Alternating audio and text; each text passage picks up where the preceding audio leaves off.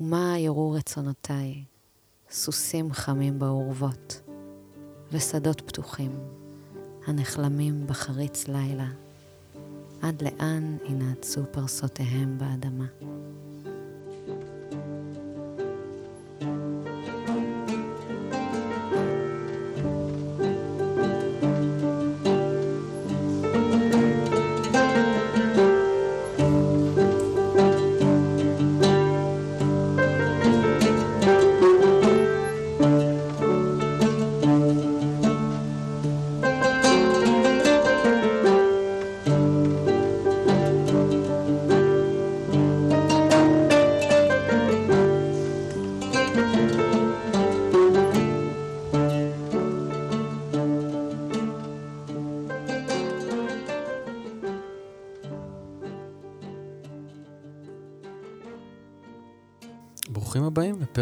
חדש של אה, פודקאסט סינפסות. והיום אה, יש לי אורחת אה, מיוחדת, וזה כאילו משהו שאומרים הרבה, אבל אני באמת באמת באמת מתרגש. ואפילו כתבתי לה את זה אתמול במייל, שאני מתרגש כמו ילדת בת מצווה. זה היה כזה בדיחה בסוף כל מיני התכתבויות רשמיות בינינו. לא מאוד רשמיות. קצת רשמיות. ואני אציג אותה קודם כל באופן אישי, ואז אה, גם באופן אה, רשמי, כפי שנהוג, אה, הדס גלעד איתי היום, והדס, יש לי כמה גילויים נאותים כאלה. אז yeah. אחד זה שהיא ערכה את הספר שירה שלי לפני כך וכך שנים, אי שם ב-2015 או 2016. וואו, כמה זמן עבר. כן. ורק עכשיו הוא אה, רואה, אוטוטו יוצא לאור, וזה סופר מרגש, וזה סיפור בפני עצמו. אני שם אותו בצד רגע. וגילוי נאות שני זה שפגשתי את הדס פעם ראשונה ב-2007, נראה לי, בהודו. כן, לא יודעת איזה שנה, זה באמת, אה, זה צריך לעשות חסבון, אבל זה היה שזה, מזמן. אני חושב שזה בהודו, אה, אני חושב שזה ב-2007, בהחלט כן. בהודו, ברישיקש. ויסלחו לי רגע בנות ובני הזוג שלנו. אני, זה אהבה מבת ראשון לגמרי, לגמרי. פשוט ראיתי אה, מלאך בדמות אישה. אה, הייתי כזה בקומה שנייה, והייתי בקומה תחתונה שם באשרם, ופשוט אני זוכר את הרגע הזה. רגעים שאת יודעת, לא, לא זוכרים להם אולי הרבה בחיים, הרגע הזה של... זה לא גילית לי. מה זה? את זה לא אמרת לי. אני אמרתי לך שאני הולך אה, קצת להביך אותך אה, היום, אז הנה זה קורה. אוקיי. Okay. אה, זה היה כזה רגע של וואו, פשוט וואו. אה, ואני חושב שנוצרה איזושהי שיחה שאני לא זוכר מהי, ואני לא זוכר כמה זמן היא ערכה, אם בכלל, וכמה נפגשנו בתוך הסיטואציה הזאת אחר כך, אבל כן נפגשנו לאחר מכן בארץ. נכון. זאת אומרת שכן נוצר איזשהו קשר, וגיליתי לאכזבתי שאת עם בן זוג אז וכולי, אז בכלל לא הלכתי לכיוון הזה. מה שכן, קיבלתי במתנה חוברת שירה מודפסת שלך, שעד היום יש לי אותה. וזה כבוד גדול, זאת אומרת, אה, אולי, לא יודע, אולי הייתי בין הראשונים שקיבלו טקסטים שלך, אני לא יודע, יכול להיות. אני, אני לא, אני לא, לא זוכרת מה נתתי לך. את לא זוכרת את זה. אז, מה זה אה, היה? פשוט חוברת שירה, ממש מודפסת, היה איזה ציור קטן של איזה איש, אני לא זוכר אם יש שם כותרת או אין כותרת, אבל... זה יכול להיות שזה, שזה ממש הטרום ספר הראשון שלי. כנראה. ממש, כי זה היה כמה שנים לפני. יכול להיות שחלקו אפילו נגנז, או אני לא יודעת. בטוח, בטוח. אמ, אז ככה, ככה הכרתי אותך. אה, גילוי נאות נוסף. אמ, הייתי בקורס אה, שיווק כזה אונליין לפני כמה חודשים, אה, כי אני, זה, זה כזה אישו אצלי כזה, להוציא את עצמי לאור, לשווק את עצמי וכולי. ואמרו לתת שתי דוגמאות לאנשים שאתם אוהבים, איך שהם פועלים אה, בתחום השיווק, בתחום העשייה שלהם, בתחום איך שהם מציגים את עצמם וכולי. אז בחרתי קודם כל את אלחנדרו חודורובסקי, שהוא המורה הרוחני שלי, hmm. אה, והוא בן 92, כן? אז הוא גילה את הרשתות החברתיות רק לפני כמה שנים, אבל באופן כללי כל מה שהוא עושה מבחינתי זה, את יודעת, זה כאילו מרגש ומעניין. והשנייה, והדמות השנייה הייתה את. והסברתי גם למה. וואו. כי האופן שבו את מציגה את הדברים, אני עשיתי copy-paste לפוסט שלך, אה, לאותה מורה לשיווק, שאגב, היא לא, היא לא זרמה איתי, כן? אה, ונצפה אותי למקום אחר, ואני מתעקש היום לחזור לשורשים שלי וכן, למקור העוצמה הזה ש, שאת מייצגת אותו עבורי, שבאמת רואה אותך אה, כמו איזושהי כהנת של מילים, ככה אני רואה אותך. משהו גם בהוויה שלך, בנוכחות שלך, איזשהו, באמת משהו מאוד מאוד אסוף, מאוד אמיתי, מאוד לא מתאמץ. ועבורי זה סוד. זאת אומרת, איך להתנהל כך בעולם, עם הרצון, ל... נקרא לו ענווה, שזו מילה גדולה, אבל כאילו כן, לענווה כן. ולמשהו כזה מאוד מאוד אסוף, וגם שיודע את עצמו ושמנגיש את הדברים בצורה מאוד בטוחה. והיה לך איזה פוסט, ש... כל הפוסטים, אבל לקחתי דוגמה של אחד, שהוא נותן איזה משהו פואטי ולוקח אותך במין איזה כזה, כמו שאת יודעת לעשות כזה, במין איזה שביל כזה פתלתל ויפה ו... ו... ומזמין, ואז בסוף הזמנה בשורה לאיזה סדנה. זה כל כך מקסים בעיניי, זה כל כך אה, מרגש להנגיש את עצמך ככה לעולם. אז, אה, אז, אז הדס, גלעד, אהלן, ההקדמה הזאת. וואו, זה הרבה, הרבה כן, סעיפים היו כן. פה. אמ, אני אתחיל מהסוף, אני אגיד ש... אה, זה לא כזה פשוט לי שיווק, או בכלל המילה הזאת. אה, אני חושב שהיא באמת לא בלקסיקון. כן. את המצאת ז'אנר חדש שהוא לא בלקסיקון שבכלל צריך להשתמש בו במילה הזאת. לפי דעתי צריך להוציא אותה... כן, זה משהו כן. אחר. אני מנסה גם להתייחס לזה באמת אחרת. אה, אני חושבת שזה פשוט משדר איזה תדר מסוים, ש... אה, שמי שמתחבר אליו ומגיע אליי, זה, זה בסך הכל, אה, יש אחוזי דיוק מאוד מאוד גבוהים. לגמרי, בטוח, אה, כן. וזה, אני הרבה פעמים אומרת, יואו, איך זה שיש לי כאלה קבוצות מדהימות? Mm-hmm. איך זה, איך זה, זה, איך זה קורה? איזה מזל יש לי. אני באמת מרגישה בת מזל עם האנשים שמגיעים אליי. זה... זה... לפעמים באמת אנשים ונשים שנשארים בחיים שלי להרבה זמן, אה, וגם אם לא מתראים הרבה אחר כך, זה, יש, יש קרבה משמעותית. כן, זה לא מפתיע אותי שאת אומרת את זה, זה מאוד הגיוני בעיניי, ש... את יודעת, עשייה כזאת שהסינים קראו לזה וו-ווי, הדרך ללא מאמץ, אה, ש... את יודעת, דרך הטאו, כן? כן. שאני מאוד... עסוק, עסוק ב, ב, כן. בחוכמה הזאת, בסוד הזה, איך אפשר... גם אני, אבל כן. אני גם כן מתאמצת, שלא יהיו לך אשליות. את משתדלת ואת עובדת קשה, אני בטוח, כאילו, אבל האופן שבו זה יוצא... אני לא רוצה שזה יצט... כאילו, זה לא... זה לא באמת שאני לא מתאמצת, גם יש לי דיאלוג כל הזמן עם הדבר הזה, עם ה... אני בטוח, אני בטוח. עם הכמה ועם uh, לשם מה להיחשף ולמה אני עושה את זה. זאת אומרת, העבודה עצמה של מה שאני עושה, אני בתוכה בצורה מאוד uh, טוטאלית. אבל ה... ליחצן את זה לעולם, זה לפעמים נראה לי כל כך פתטי. כן, כן. Um, אז, אז אני, אני, אני מאוד שמחה ש, שזה מה שעובר, mm-hmm. כי זה אומר ש... שיש הרבה פילטרים בדרך. זה בדיוק. באמת עובר, אה, עובר איזה סינון כדי שאני, שאני ארגיש שמה שיוצא החוצה הוא, הוא שיקוף של, ה, של הפנימיות ולא קשקשת. לגמרי. זה, את יודעת, אני חושב שזה חלק בריא בתוכנו שנמצא בדיאלוג הזה. זאת אומרת, אם זה היה לגמרי obvious, אז, אז אולי זה לא היה עובר ככה. כאילו, דווקא כשאתה מספרת שאת עוברת במקום הזה, אה, בתור בן אדם, הצגתי אותך כמה שאני מכיר, כבן אדם מאוד אסוף על פניו, כן? אני לא מכיר אותך ממש בדיטס של החיים, אבל אסוף, אה, אה, אה, בענווה הזאת שאת משדרת, כזה כמו איזה מין אה, משהו מאוד מאוד נוכח. אה, ו- וזה פשוט יוצא, זה יוצא במילים, וזה יוצא באופן שבו את מזמינה אנשים.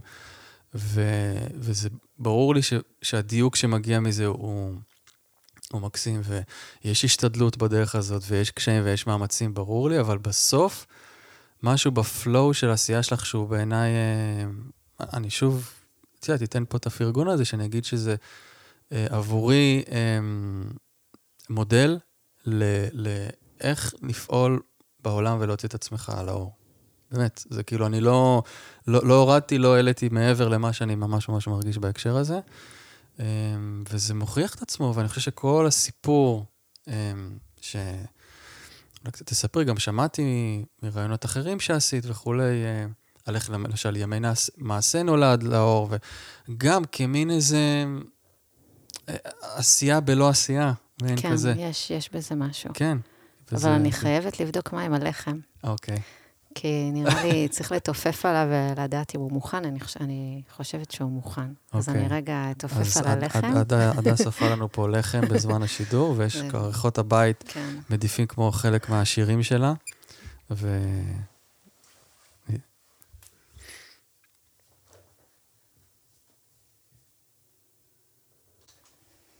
אוקיי, אז איך הלחם? אה, בסדר. כן? הוא צריך, אה, הוא כאילו צריך עוד טיפה, אז פשוט סגרתי את התנור והוא, והוא ימשיך לו ככה. דיברנו על, אה, על לחם הזה, זה, זה, את יודעת שאני, לאחרונה התחלתי ללמוד לעשות פסטה לבד.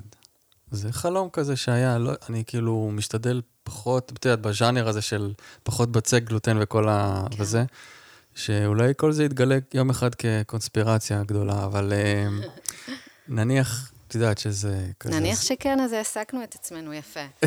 כן. זה לא נורא. לגמרי.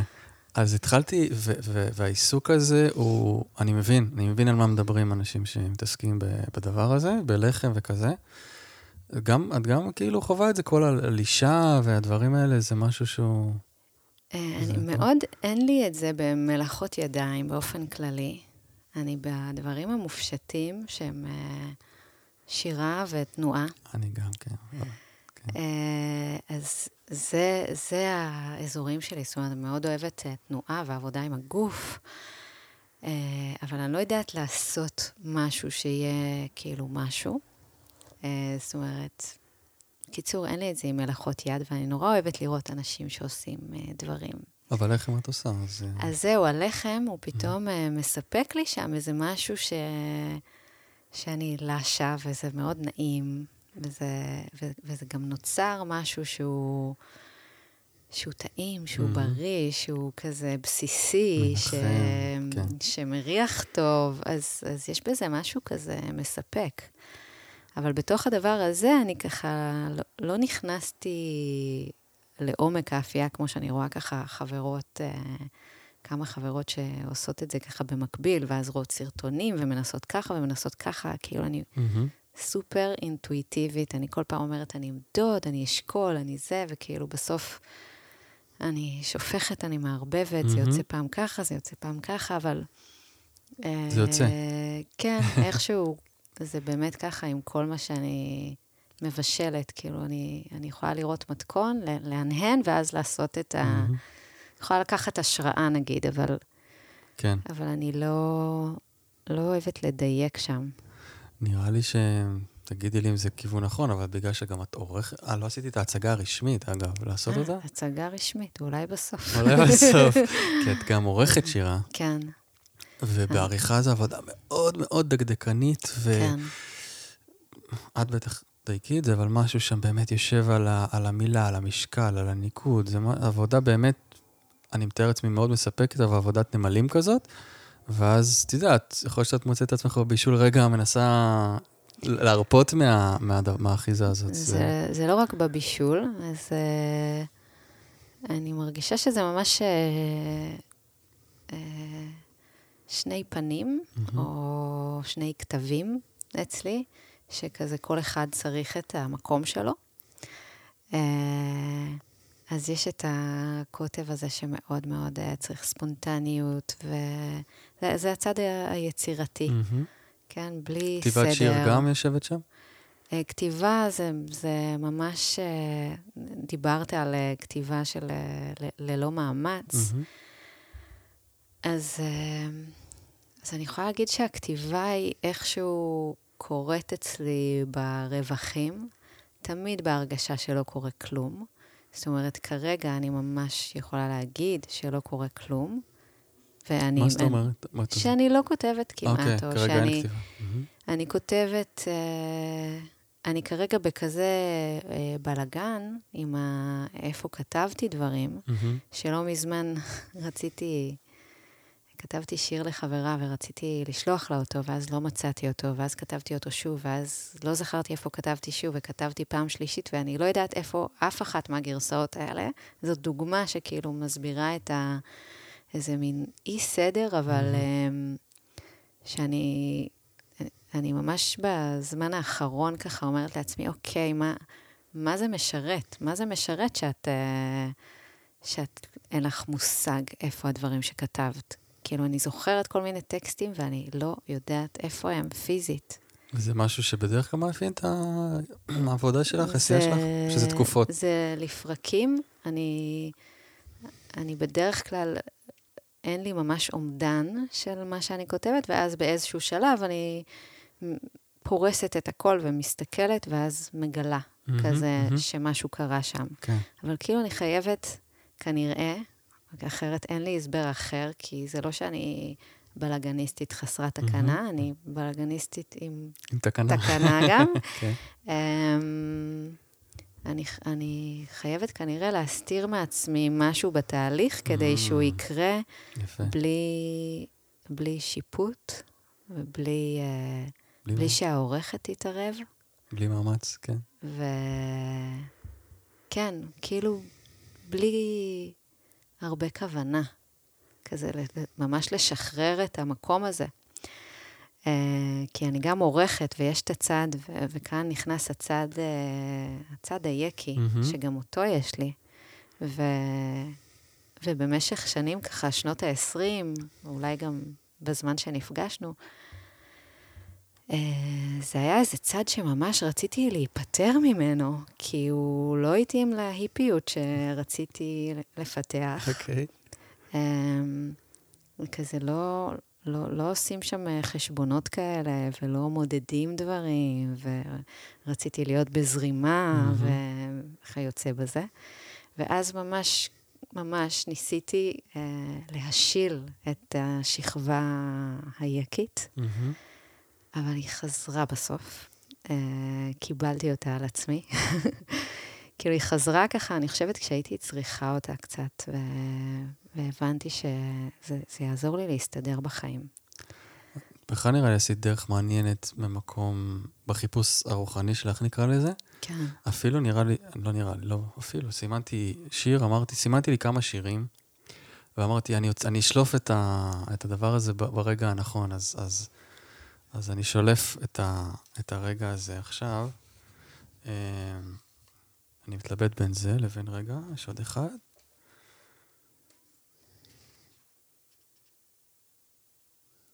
אוקיי, אני מתלבט בין מזון רוחני של ימי מעשה לבין נוצה של אה, מעל אופק השכמות. את, את, מבינה, את בטח מבינה למה בחרתי בהם בהקשר הזה. אני לא זוכרת כרגע את מזון אה, רוחני, אבל אה, את נוצה אני זוכרת. אוקיי, אז, אז אולי תקראי את נוצה. לקרוא את נוצה? כן. איזה עמוד זה? אה, 116. זה מתוך הספר מעל אופק השכמות, ספר האחרון של הדס גילת, למי שלא הבין עד כה. נוצה. יפה תואר אחד אמר לי פעם, היינו נשואים בגלגול הקודם. עמדנו במורד הרחוב, לא רחוק מהנמל, כשסיפר לי על חיינו הקודמים. רוח נשבה חזקה מהים. גרגר חול שרט את עיני הימנית ודמעות שטפו אותה. הייתי כרוכה אחר סימני הגוף בנפש והנפש בגוף, וראיתי בכך אות, ולא ידעתי לפרשו. הוא לא נראה לי מוכר מעבר טרום זמני. הוא נראה לי זר ויפה להחריד. עיני אגם כחולות, קרות, ושפתיים דקות שאולי טומנות בבטנן רוך חשאי. הוא היה פסיכותרפיסט, הוליסט, ורצה לתקן את עלילות גלגולנו הקודם.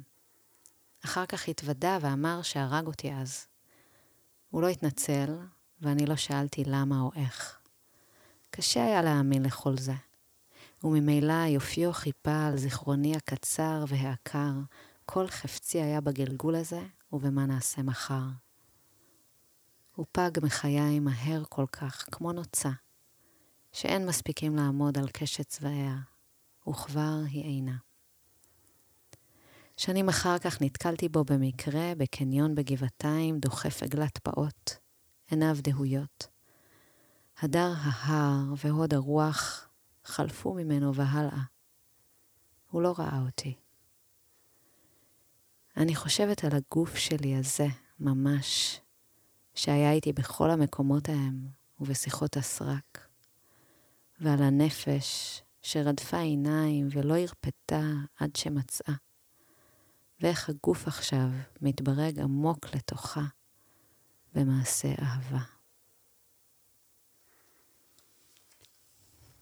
יש משהו בקול שלך, שאיך את מכירה את השיר הזה, כאילו אפשר לצנוח לתוך הטקסט ו... וממש כאילו לרחף שם. אמ, זה מסביר משהו על, ה... על התהליך הזה? זאת אומרת, כשאני קורא את השיר הזה, אני אומר, אוקיי, יש פה איזה נערה שעברה התבגרות במובן הרוחני, ובערך שאת תופסת אה, דבר הזה, ואני מרגיש שזה מין חוט שני כזה שעובר לאורך כל הטקסטים, אפילו אם זה ממש בסמוי, כן. באימהות שלך, באופן שבו את מסתכלת על החיים, גם השם, ימי מעשה, אה, כשאני חושב שמעשה זה אחת המילים הכי יפות. כן. כל מה שקשור למעשה, מעשי, מעשה, לעשות, זה מקסים. והמעשה וה, הזה של אנחנו פה בגוף, אנחנו כאן ועכשיו, זה משהו שאת uh, מאוד, uh, נכון? מאוד מחזיקה באמת בזה. הזאת. אני, כן. ספרי לי כן. קצת על המהלך הזה אולי. אני חושבת שהפעם שה... הראשונה שככה גיליתי את הבודהיזם והרוחניות, uh, זאת אומרת, רוחניות, קשה להגיד מתי בפעם הראשונה מגלים רוחניות. אני חושבת שילדים uh, חיים את זה. Mm-hmm. אה, כי זה איזושהי קרבה ואחדות עם הדברים ועם הרגע. אז כן. דברים ש, שאנחנו צריכים קצת יותר להתאמץ, אבל אני מאוד אה, רואה אותם קיימים פשוט אצל ילדים, אם לא מפריעים להם. Mm-hmm. אז, אז, אז זה בטח היה מוקדם, או יש לי כל מיני זיכרונות מאוד חושיים או חושניים מהילדות שאני, שאני יכולה לחשוב עליהם בהקשר הזה. אה, אבל כאדם בוגר, אה, המפגש הראשון שלי עם אה, בודהיזם ו- ורעיונות של דרך רוחנית, כל זה קרה בגיל 21, וממש הרגשתי כאילו וואו ענק, mm-hmm. שהרגשתי גם שממש התמזל מזלי לפגוש את הדרך, והנה מדברים באיזה שפה, בכלל לא שמעתי את המונח בודהיזם, כאילו זה... הייתי כל כך, אה, גדלתי באיזה חממה כל כך אה, מרוחקת מה, מהרעיונות האלה. אמ, אז הרגשתי שכאילו מצאתי שפה שבעצם אה, מדברת את מה שאני מרגישה כבר הרבה זמן, ו... והנה אני מתחברת לזרם גדול, כאילו, לא, לא ידעתי שיש את הדבר הזה, ובעצם הייתי ככה בתוך uh, עולמי הפנימי, אבל הנה, יש, בעצם, יש למי להצטרף mm-hmm. ולמה להצטרף, ו... Um, גם עסקת בהילינג או משהו, לא? אה, למדתי הילינג גם, כן, יותר מאוחר דווקא. האמת שהלימודים של ההילינג ממש עזרו לי לעשות את הגשר הזה בין, uh, בין גישה מזרחית לגישה מערבית. אז... Uh, עסקת באיזה תקופה? בהילינג? כן. Uh, לא כמטפלת, אבל okay. אוקיי. uh, היית הכנסתי מטפלת? את זה... Uh, הייתה תקופה קצרה. תקופה, okay. אוקיי. הייתה תקופה קצרה, אבל הרגשתי באיזשהו שלב שזה קצת חסר אחריות, כי זה היה... פשוט אה, למדתי עיסוי היורבדי בהודו, אוקיי. והתגלגלתי ל... ל... לטפל. אבל אה, כן, זה הייתה איזו תקופה כזאת. בכל אופן, אז uh, כשחזרתי לארץ, כזה כל הזמן היה לי איזשהו פער uh, בין הגישה המזרחית של האי-עשייה אה, לבין הגישה המערבית mm-hmm. של הדרשנות של החיים והכסף ו... והכל, כאילו כן. הקצב. אה, אז בהודו, באמת המסע הראשון שלי היה מאוד מאוד מאוד סביב uh, כל התגלית הזאת של הבודהיזם והמדיטציה. כל פעם ששמעתי שיש ריטריט איפשהו, נסעתי לשם. Uh, והסתובבתי עם אה, כרית מדיטציה על, התרמיל, וכן, ממש נכנסתי לזה, וניסיתי גם הרבה דברים. כאילו... מה זה נתן לך? כאילו, מה הרגשת שאת מקבלת שם? זה שוב, זה ההצטרפות הזאת uh, לדרך. להיות שייכת ו... כזה למשהו, ו... כן, ולהתנסות בו. בפנימיות, זה... אבל זה נתן לך, רגע שאת צריכה איזושהי העמקה לאיזשהו עולם, או, או השתקה של משהו, זאת אומרת, מה היה בעיקר אני, הדחף? אני רציתי להיות מוארת. אוקיי, כאילו... אוקיי, זה לגמרי מובן כן. זה גם גיל כזה, שזה... כן, זה, זה נעורים פלוס, כאילו, מה זה 21? אני רציתי ללכת על זה. כן. רציתי, רציתי הכל, רציתי את כל החוויה. כן. זה, ו, והדבר הזה שאני אומרת עכשיו, הוא גם באמת ה, הבעייתיות ב, באיך שאני תופסת את הבודהיזם בסופו של דבר, כן? זאת אומרת, רציתי את, ה, את הנירוונה, רציתי את המשהו. Mm-hmm. גם בודה רצה את המשהו. כן. כאילו, וכל אחד שהולך בדרך הזאת, בסוף, אי אפשר, אה, אי אפשר לבטל את, ה, את התשוקה, גם את התשוקה לשחרור מתשוקה, כאילו, אי, אי כן. אפשר, זה כזה כן. פרדוקס. Uh-huh. שבסוף יש... תשוקה להערה, זה גם כן, רצון יש לנו, חזק. יש על... רצון, יש רצון שמוביל, וכאילו, אי אפשר בלי בודה עזב משפחה בשביל זה, אה? עזב ילד, כן. עזב אישה, זה לא כן, צחוק. זה לא... זאת אומרת, תודה לו על זה, כן? הוא עזר לנו, אבל אה, זה, כן. זה משהו שלא מדברים עליו, שהוא בחר לנטוש אה, חלק מהותי בעולם, ה... נקרא לו, המעשה, בעולם כן. המאיה, אולי איך שהגדירו את זה בבודהיזם, אבל כן, היה שם נטישה ברורה וברוטלית אולי, אפשר להגיד. יכול להיות. בשפה שיפוטית, אבל יכול כן. יכול להיות. אז uh, בכל אופן הייתי על הציר הזה מזרח-מערב, רציתי, חשבתי להתנזר, אבל uh, שוב הייתי בת 21, uh, הייתי במקום uh, מאוד אחר, uh, בין, הפער בין הרעיונות לבין uh, זה שהתאהבתי כל חודש באיזה גבר אחר, והייתי מאוד עסוקה באהבה, בלעשות אהבה, בלהתאהב, בלהיפרד, בזה, כל החבילה.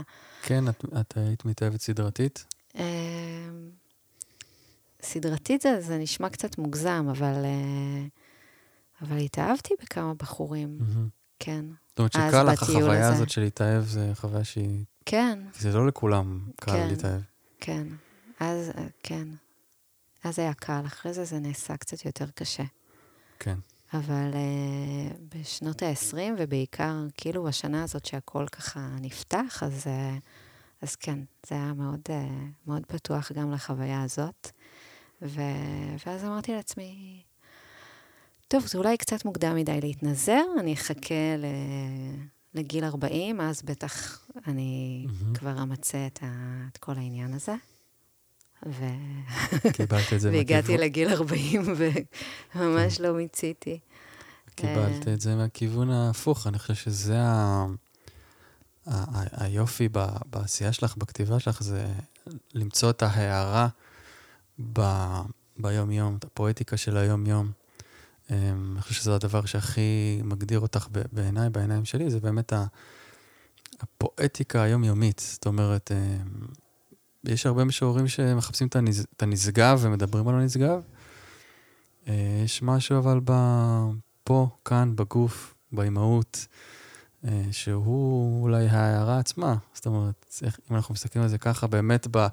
בתפיסה הבודהיסטית הכי כן. נקייה אולי, אני לא יודע, אני מתיימר אולי להגיד נקייה, אבל זה כאן ועכשיו, הכל כאן ועכשיו, הכל קורה, הכל, הכל קיים כבר. כן, אז אני כבר, אני, אני לא מגדירה את עצמי כבודהיסטית, אני mm-hmm. מתרגלת מדיטציה, ואני מאוד בתוך היוגה בשנים האחרונות.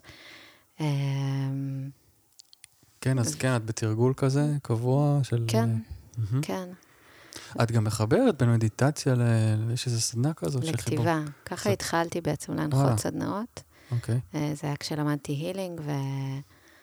ואמרתי לעצמי שאני חייבת לנסות את העניין הזה של אה, לשבת למדיטציה ואז לכתוב, או לשבת ולהתמקד באזור מסוים בגוף, אה, mm. ולצאת ממנו לכתיבה ולראות איך הדבר הזה משפיע על הכתיבה. מה גילית שם? זה, זה עובד, זה עובד מאוד חזק. כן? כן. זאת אומרת, לכתוב אחרי, אחרי מדיטציה ש, שבה, זאת אומרת, יש הנחיה כלשהי? כן, okay. אוקיי. כן, נתתי הנחיה. אבל אני חושבת שזה, זה, זה, כן, זה שער, זה שער אה, ככה רגע באמת להיות בקשר עם, ה, עם מה שבפנים, ואז, כן. ואז לכתוב. זה, זה, זה כאילו שער אחר מ... לא יודעת, ממשימות כתיבה אחרות. אני, אני רוצה לדבר רגע על המרחב הזה. אה, שהוא בשבילי באמת משהו שאני אה, גם חוקר אותו באופן אישי. אה, אני למשל, אני תכף רוצה גם שנקרא איזשהו קטע, שגם קצת מדבר על העניין של התשוקה והרצונות. אז אני רק אגיד את זה ונקרא את הקטע, ואז נחזור לשיח. המרחב הזה, שאני אגיד רגע עליי, שאני מתעסק בייעוצים הרבה שנים ובהכוונה, וכזה לתת לאנשים איזושהי הכוונה לחיים שלהם, ואיך אפשר לפתור קונפליקטים וכולי. והכלי שהחזיק מעמד הכי הרבה זמן בכל ה-15 שנה שאני מתעסק בזה, זה באמת קלפ, קלפים, קלפי טארות. אמ, ואני באמת שמתי לב שהמרחב הזה שבו אני פותח לאנשים בקלפים, הוא מאוד מזכיר לי את האיכות של המרחב שבה אני כותב שיר למשל. יש איזה דלת, איזה שער שקורית שם ל, ל, ל, למרחב אחר, ממש. אמ, כי אני לא מפעיל את זה מתוך מדיטציה, אבל עצם התשומת לב שאני שם כרגע בפענוח של משהו, של סימנים, לצורך העניין, כי שיר הוא סוג של פענוח של סימן, סוג של, בשבילי. אז יש איזשהו באמת אה, קשב פנימי שהוא... הוא, אה, אתמול כזה קצת הגדר, אה, כתבתי את זה, שזה כמו שאתה שם קונכייה באוזן, אין בה כלום, אבל שומעים בה את כל הים. זו הדרך הכי טובה בשביל להסביר את, ה, את המרחב הזה. את, את גם חווה את זה כאילו בכתיבת שיר, או, או במקום הזה שיש איזשהו סוויץ' of mind? אמ, בדרך כלל את הכתיבת שיר אני לא כל כך זוכרת. אוקיי, אז... אני אז לא זוכרת מתי, כן, אוקיי. מתי זה קרה, או איך זה קרה. אמ, אבל אני זוכרת את, ה, את הטרום כתיבה. זאת אומרת, אמ, וזה גם איזושהי דרך אה, להבין בסופו של דבר איך אני כותבת אה, שיר. אה, יש איזה רגע כזה של... שהוא כאילו בסלואו מושן, שכאילו התודעה מתרחבת, mm-hmm. יש קליטה של אה, יותר פרטים. יכול להיות משהו שתופס את uh, תשומת ליבי, ואז אני מרגישה שכזה החושים מתעוררים, uh, ומשמרים ככה את הרגע הזה. Uh, או... לפעמים זה באופן פעיל ולפעמים לא. זאת אומרת, לפעמים זה רגע שאיכשהו... Uh, שהוא קפץ עליי ולא mm-hmm. אני עליו, mm-hmm. זה, זה גם יכול לקרות. כן. Uh, ואז אני כאילו מגיעה הביתה, מגיעה הביתה זה, כן, זה גם uh, דימוי מגיעה הביתה ומורידה אותו מהגב. אבל uh, זה יכול להיות גם מגיעה הביתה אחרי שמונה שנים ומורידה אותו כן, מהגב. כן, אה? זאת אומרת, זה, mm-hmm. זה הרגע, נגיד, השיר הזה עם הנוצה. Mm-hmm. זה רגע שקרה כל כך מזמן. מעניין שיש לך זיכרונות פתאום כאלה כן, שצפים. ופתאום זה מגיע, למה? אני לא יודעת. אני לא יודעת כאילו מה היה הטריגר שהביא את הזיכרון הזה, אבל זה פתאום עולה ברגע מסוים, ואז כל התמונה הזאת אה, מגיעה זה... בבת אחת. זה ממש כמו השיר הראשון, אם אני לא טועה, בספר, נכון? האחרון, עם הפרה מנפאל, שנכנסה בה. אה, עם התיאו. כן, עם התיאו, זה השיר הראשון, לא? אה, לא, הוא לא ראשון. לא, אז בין הראשונים. הוא לא ראשון. אה, הוא די בהתחלה עם התיאו, כן, עם התיאו, נגיד. פתאום זיכרון של התנגחות של אה, כן. חיה עצומה שנכנסה בה. זה, ו... זה זיכרון ש, שכן חזרתי אליו uh, הרבה פעמים, כי, כי, כי זה היה טראומטי. Mm-hmm. אבל הרגע הזה uh, של ההזדהות עם התיאו, הרגע הזה, אה, קרה רק, אה, רק ברגע הזה. זאת אומרת, רק ש, כשהייתי בעצמי אימא לגורה מניקה, Mm-hmm. וזה ממש כזה שיר שאני זוכרת פיזית, כזה איפה ישבתי, איפה ישבתי בבית, כשזה פתאום כזה צף בצורה וואו. מאוד מאוד מאוד חזקה. אז מבחינתי זה, זה הפריים של החצר שלנו. ואני יושבת ו... עם, עם הגב באמת לבית, והתינוקת בחדר מאחוריי, מהמם. ופתאום זה עולה נורא נורא וואו. נורא חזק. ואז גם, אני לא יודעת להגיד לך כמה זמן עבר מהרגע עד שנכתב השיר, אני, אז שם אני מאבדת את, ה, כן. את הקשר ל, זה לזמן סגירת- ולמציאות. זה ממש סגירת מעגל. זה, כן. כי אפרופו סינפסות, זה ממש כאילו איזה סינפסה בראש, כן. במוח שלך, ש, ש, ש, שהושלמה, ו, ו, ו, זאת אומרת, גם התחלפה אולי, זאת אומרת, משהו כן. חדש נוצר שם, מתוך ה... וזה סוג הס- הסימבוליזם ש, שאותי כל כך מפעים, את יודעת, כי אה, אמרתי לך קודם, כזה, ה- ה- המודל הכי גדול שלי ל... לתרפיה וגם לאומנות זה אלחנדרו חודורובסקי. אה, והוא כל הזמן, הוא אומן, כאילו, הוא במאי סרטים, אה, סטריקלט, מהמם. והוא אומן קומיקס, והוא אה, אה, במאי של הצגות תיאטרון, ופנטומימה, הוא עשה בערך את כל סוגי האומנות האפשריים, והגיע באמת לטופ של האומנות הזאת, ומתוך זה הוא פיתח שיטת תרפיה.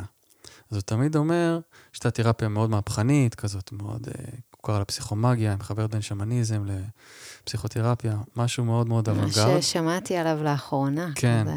אז הוא תמיד אומר שהוא בעצם, ה... הזכרתי אותו בהתחלה, ועכשיו אני חוזר, השיפט של, כ...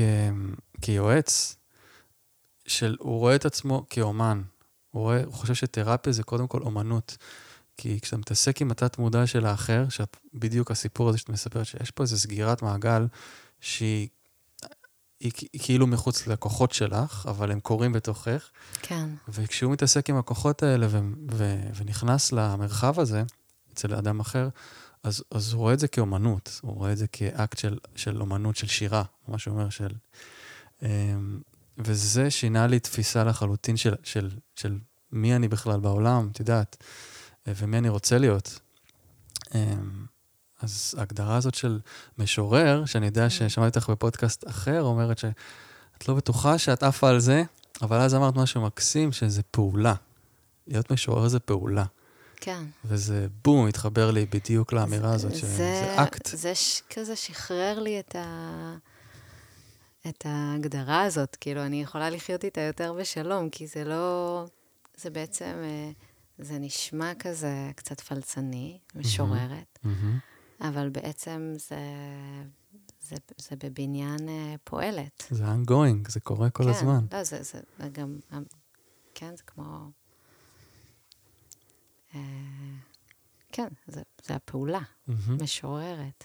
שזה, שוב, זה הרגע ששמעתי את זה, ושוב, um, התחברו לי מעגלים uh, uh, בתוך עצמי, זאת אומרת, היה לי ברור שאנחנו נגיע לרגע הזה, שאנחנו נקליט את הפודקאסט הזה, ואני, ואנחנו נדבר על הרגע הזה, ואת יודעת, על המסורת שאני גדלתי ממנה, לחבר בין אומנות לתרפיה, נקרא לזה, או לייעוץ, או הכוונה.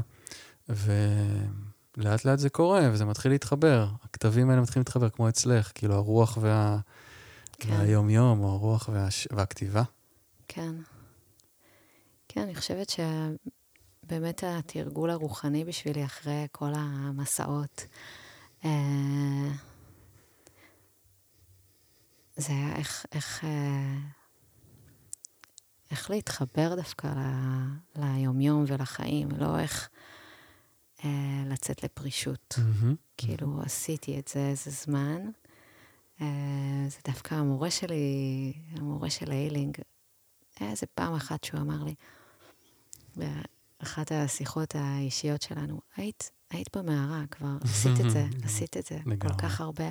לגמרי. אה, זה הזמן אה, להחזיק בחיים, ככה, ל- ל- להאחז עם הציפורניים דווקא כן. בחיים. ו...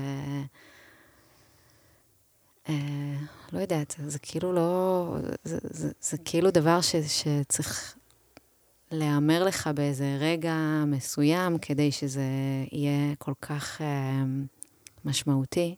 וזה היה, זה היה משמעותי, ו, ואני חושבת שגם הבחירה אה, להיות אימא, זה איזשהו מימוש של, ה, של הדבר הזה, שהוא פיזי גם במובן הגופני הכי, הכי גופני שיש, mm-hmm. וגם במה שזה מחייב אחר כך. כי זה מחייב איזה חיבור לאדמה וליומיום ולזמן ולאין זמן כן. ול, ולציר הזמן. ו... ו... הם חייבים להתקרקע. כן. חייבים בתוך כן. זה, ואז מתוך, ה... מתוך הדבר הזה גם... Uh, כאילו יש לזה את הערך שגם הילדים מחברים מחדש לרגע באופן uh, ילדותי השנייה, mm-hmm. באופן uh, כל כך uh, חי, um, שאם ערים לזה, אז, um,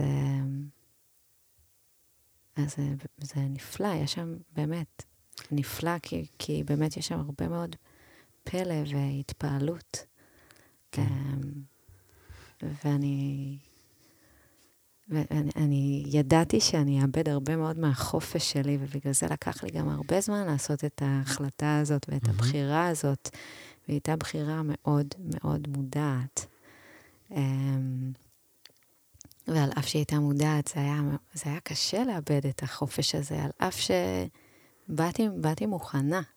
כן, כן. אבל עדיין לא באמת הייתי מוכנה כי אי אפשר להתכונן לזה עד הסוף. אמ,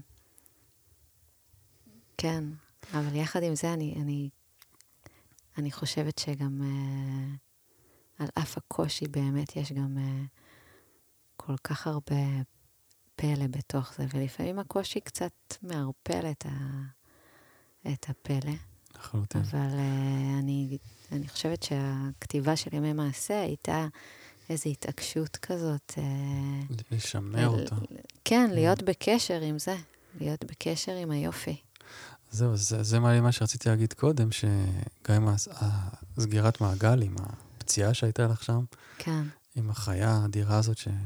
שנכנסה בי. נכנסה בך, ופתאום את פה, ואת אימא, ויש לך גורה פה בחדר, ובום, זה הציף אותך כזה במין איזה, כזה overwhelming כזה, ואני אומר, הכתיבה של השיר הזה היא בעצם הריפוי של, ה, של הזיכרון הזה, זאת אומרת, אז, אז גם יש פה את האלמנט של כתיבה ככלי מדיטטיבי, תרפויטי לחלוטין. זאת אומרת, משהו בזה שהורדת את זה לכתב, אני חושב, שטף את זה, את הטראומה מה, מהגוף שלך ברמה מסוימת, או סגר את, ה, את, ה, את המעגל הזה. אני מקווה, נראה פעם הבאה שאני אראה בהפעלה. אולי... לא, כבר ראיתי כן, הרבה מאז, כן. אבל... כן, אבל, אבל היה שם... אה, וגם היית מאוהבת באותו חדש. רגע שזה קרה, כאילו היית כזה, כתבת שם שאת... אה, אה, אולי נקרא אותה, אנחנו מדברים עליו הרבה. אולי נקרא אותה. זה, זה לא היה בסימניה שלי, אבל את יודעת, אנחנו אמרנו שנהיה ספונטניים עם זה. כן. אז בוא נראה, התיאו. פשוט נקרא אותו. עשרים שנה מאוחר יותר, אני מבינה את התיאו שדהרה לקראתי בזעם יום בהיר אחד. היו לי דווקא מחשבות טובות על אהבה בבוקר ההוא. לבשתי חולצה סגולה עם צווארון סירה פתוח, שהחמיא לעצמו את הבריח. משמאלי נפרסו טרסות ירוקות, השביל היה צר. הזיכרון מתחדד בדיעבד, נאחז בכל פרטי המה קרה לפני, כי מנסה לפצח חידה סבוכה. עשרים שנה מאוחר יותר אני חושבת על הבוקר ההוא, שלה. חיה גדולה כפותה לצערה. עגלה נלקח ממנה, התפתל בידיים זרות, רך מכדי להימלט. נפשה סערה. לא היה לי מזל. הייתי הראשונה שנקרתה בדרכה. היו לי דווקא מחשבות טובות על אהבה. הנופים זהרו כגלויה. נשמתי היטב גם בגבהים. הייתי חופשייה. התודעה הייתה שקטה, ההכרה קלטה. איש ועגל כת. כוחות התנגדות. צבירה. החיה הגדולה הסתכלה אל תוך עיניי וננעלה. היא הגבירה מהירות. היא שעתה קדימה. השביל היה צר, רוחבו מלוא רוחבה. היה לי מזל. היא הייתה מהזן שקרניו נוטות לאחור. שהות הכרחית כדי שאדבק בעולם הזה. הדברים נדחסים בזיכרון בזמן קצר, ההתכה באדמה, יריית אורה, הבזק המחשבה, זה סופי המוזר, ידיעה בעיתון על צעירה בנפאל, מרפק מעל ראש, זו אני בחיי היפים מוטלת כעובר. אחר כך היו סימנים כחולים וקרע בחולצה. ערעור ראשון על חוק הקרמה שאימצתי חודשיים קודם לכן בלהט בודהיסטי חדש. השן שנשברה בנפילה כאבה ברוחות הקרות. שטפי דם פשטו על הגוף כאגמים קפואים. אבל הנופים היו מלהיבים, שלג לבן אחיד, שמיים כחולים או שחורים, צבעים מוחלטים. בלילות ישבנו סביב שולחן אחד שתנור מתחתיו, ילדי כל העולם, ברך אל ברך בקייטנת הערים. הייתי לאגדה מקומית בכפרים, שמועה עוברת, ההיא, עם השפה הנפוחה, עם העין המצומצמת, גיבורה או ניצולה. שמועות מעפילות מהר יותר מהולכי הרגל. הגעתי לפסגה, למרות הכל, הצטלמתי כמו כולם בחיוך ניצחון עם הדגל. עשרים שנה מאוחר יותר, הזיכרון לא שואל מתי להרים ראש, הוא פתאום נעמד על רגליו.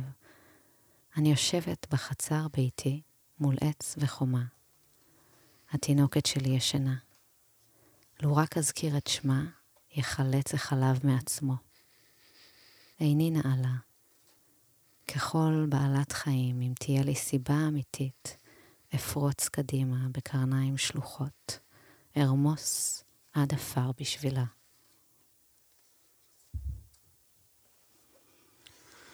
זהו, אז הסוף, זהו, עכשיו נזכרתי בסוף, שזה טוויסט, טוויסט בעלילה, גם הש, השיטפון של, ה, של הזיכרון וגם פתאום ההזדהות עם הקטע החייתי.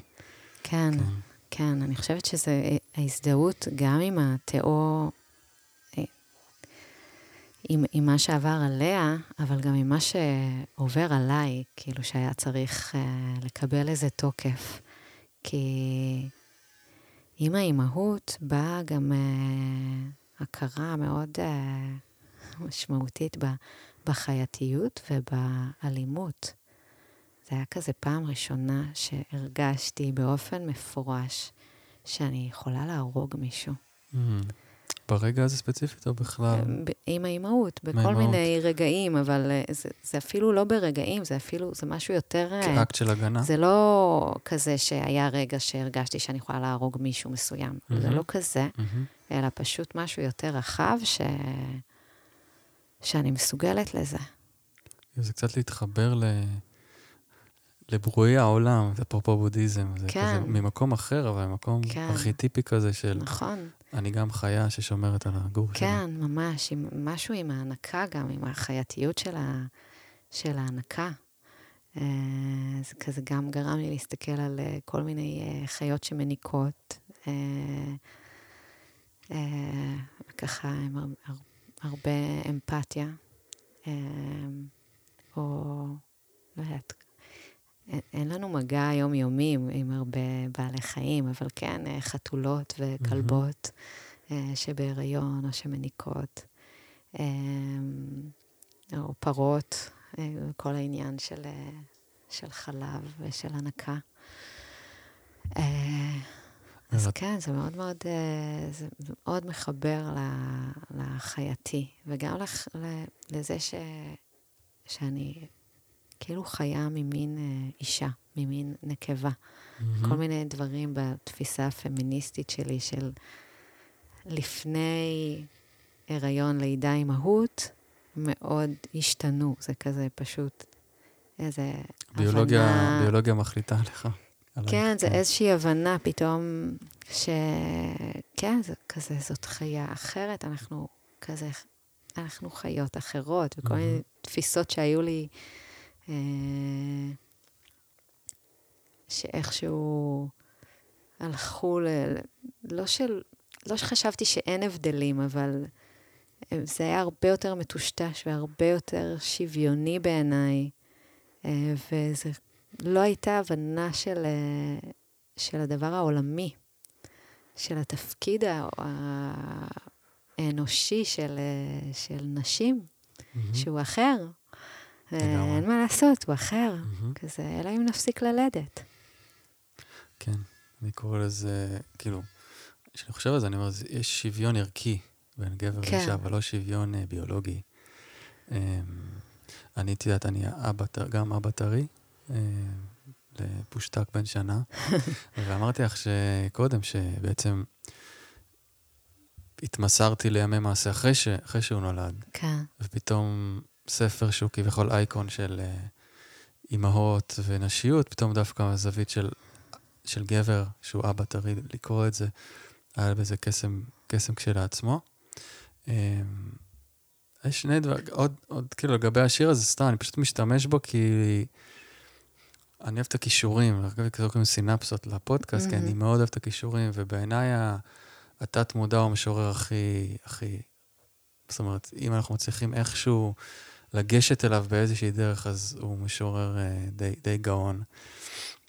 החיבור הזה במקום שחשבת על אהבה או להתאהבות, ואז זה קרה משהו מאוד אלים, אה, שהוא כאילו קונטרסט, מה חוק הקרמה, ואנחנו מבינים אותו לפעמים בצורה כל כך אה, פשטנית. זאת אומרת, כן. רגע, אם אני חושבת על טוב, אז יהיה טוב וכולי, אבל נראה לי שהוא הרבה יותר עמוק מזה, זאת אומרת, אפרופו תת-מודע.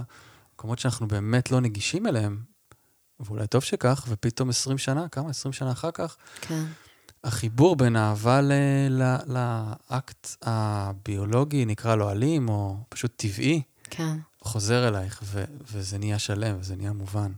כן. אז ב- בעיניי, זאת אומרת, אם הייתי מתיימר להגיד, האומנות היא, היא, היא שם, אה, היא בחיבורים האלה, זאת אומרת, זה ה...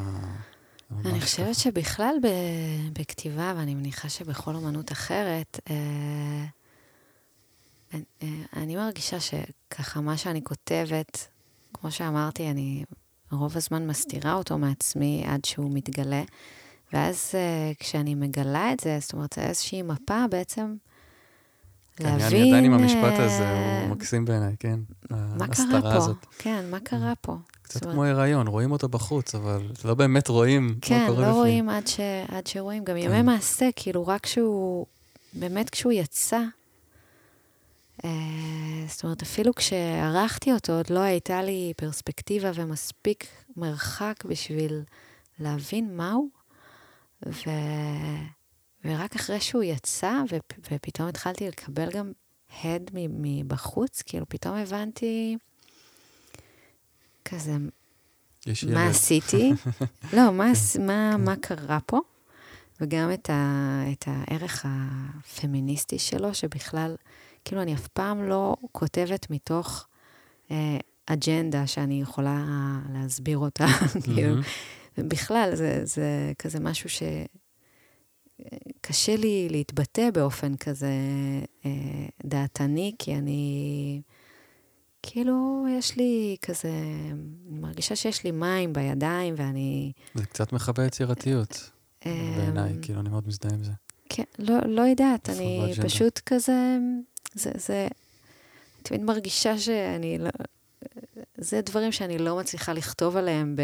כי הם צריכים להיות נורא נחרצים, ואין לי כאילו את הכלים האלה. מהמם, כאילו הכלים שלי הם עגולים, וצריך כלים חדים, וזה כן. לא עובד. מהמם.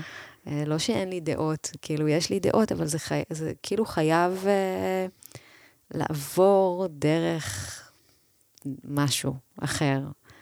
אה, אז, אז אני מרגישה שבימי מעשה זה כזה ממש אה, ביטוי לשינוי ב, בתפיסה הפמיניסטית שלי, ו, ובכלל איזשהו מעשה פמיניסטי בסופו של דבר, להוציא את הספר הזה ו... ו... לתת קול לאימא כסובייקט בסוף, אה, שזה לא, אין, אין הרבה כאלה. אמ, הגעת לפמיניזם מהדלת האחורית, אפשר להגיד, כאילו, נכון? זה כי אמרת שזה שינה לך את התפיסה, האימהות על... כן, אז פתאום, כן. משם כזה. אה, כן, ושוב, אני אומרת את זה בדיעבד, אין פה, אני לא חושבת שיש פה את המילה פמיניזם בתוך ברור לי, הספר. כן, ברור כי לי. זה גם לא משהו זה ש... לא נכתב כאילו משם. כן. זה... גם לא הייתי מגדיר אותו ככה, אבל עכשיו שאת אומרת את זה, אז, אז כן, אני יכול להבין. כן. כן. אמ, אז כן, אז הכתיבה, הכתיבה היא, היא איכשהו מאחה איזושהי תקופת חיים כל פעם. זאת אומרת, לאורך השנים היא, כן, היא מתחלקת בדרך כלל לפרקים. אז אני מרגישה שימי מעשה ממש, אה, ככה ממש עוטף את ה... את הכניסה הזאת אל האימהות, אל ה... זה ממש התהליך חניכה מהמם. אל תוך האימהות בסופו של דבר, ו... וזה מאוד, אה, מאוד מרגש, המסע של הספר הזה בעולם. הוא ממש אה, כן, שהוא... החזיר לי הרבה מאוד מאוד אה, הדים. מהמם. זה ממש... אה, הרבה באמת מנשים ומאימהות צעירות, אבל, אבל לא רק. כן, זאת אומרת, זה כיף שיצירה היא כבר, היא לגמרי, יש לה חיים של עצמה, היא, כן. היא ממש פשוט לא... כן, ואני ממשיכה לקבל ממנו ככה מהמם. כל מיני דשים פתאום. מהמם. פתאום מישהי כותבת לי. גם זה- שיש זמינות כזאת, אה, כן, כל אחת יכולה למצוא אותי אם היא רוצה. אה, כן, דיברת קודם על נזירות מול הורות, אז עלה לי משפט שציינת, יש את המשפט המצחיק הזה שאומרים, אתה רוצה להיות מואר, לך תגור אצל ההורים שלך שבוע? אז זה כזה, אם אתה רוצה להיות עדיין נזיר, כאילו מואר, בוא תהיה הורה לשבוע. כן, וגם שבעיניי, זאת אומרת, להיות הורה זה לפעמים ממש להיות נזיר. כי אתה, אתה מתבקש, אה, בטח, בטח לאימא, שזה עוד יותר כי היא מניקה וכולי, להתעלות מעל צרכים פיזיים, כן, נפשיים, רעב, שירותים, כן. כן. כן, דברים שלא מדברים עליהם יותר מדי, אבל קצת להתעלות מעל זה, שינה. ושינה לגמרי, ש... אה, את יודעת, ווואו, זה הכי נזירי שיש, זאת אומרת, ו... והתרגול שזה דורש, לאחר מכן, שיש פה איזה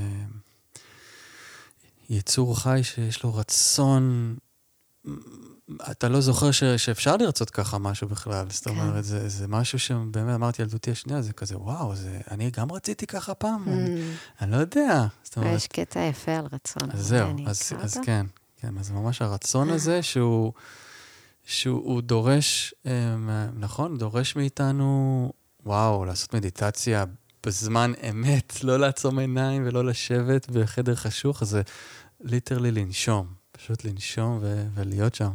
ולהתרחב. ולהתרחב לתוך הדבר הזה. אז כן, סימנתי כמה קטעים רצון, מעניין איזה את אה, אני אנטנות רצון. חשבתי על אנטנות אוקיי, רצון. זהו, שמתי אותו. נקרא אותו, מימי מעשה.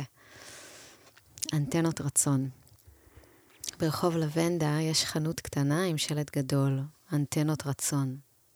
אני אוהבת את השלט הזה.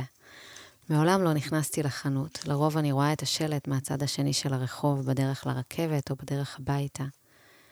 אני מדמיינת שאפשר להתקין מין אנטנה כזו של רצון. אנטנה שתתנסה מהקודקוד, שתחבר בין הגוף לגורמי השמיים. כי רצון בטח יש, אבל אולי לא קולטים. לתינוקות יש רצון. אף אחד לא מפריע לרצון שלהם להיות. יש הפרעות במימוש, דחיות בהיענות, אבל הרצון שריר כשריר. בהיר, זך, רצון כתום עם שפיץ שמחה, כמו מיץ תפוזים. כמה מפעים לראות את הרצון הזה קורה בקול מצביע, זה, זה ולא אחר. זה, זה, זה. דווקא זה ועכשיו.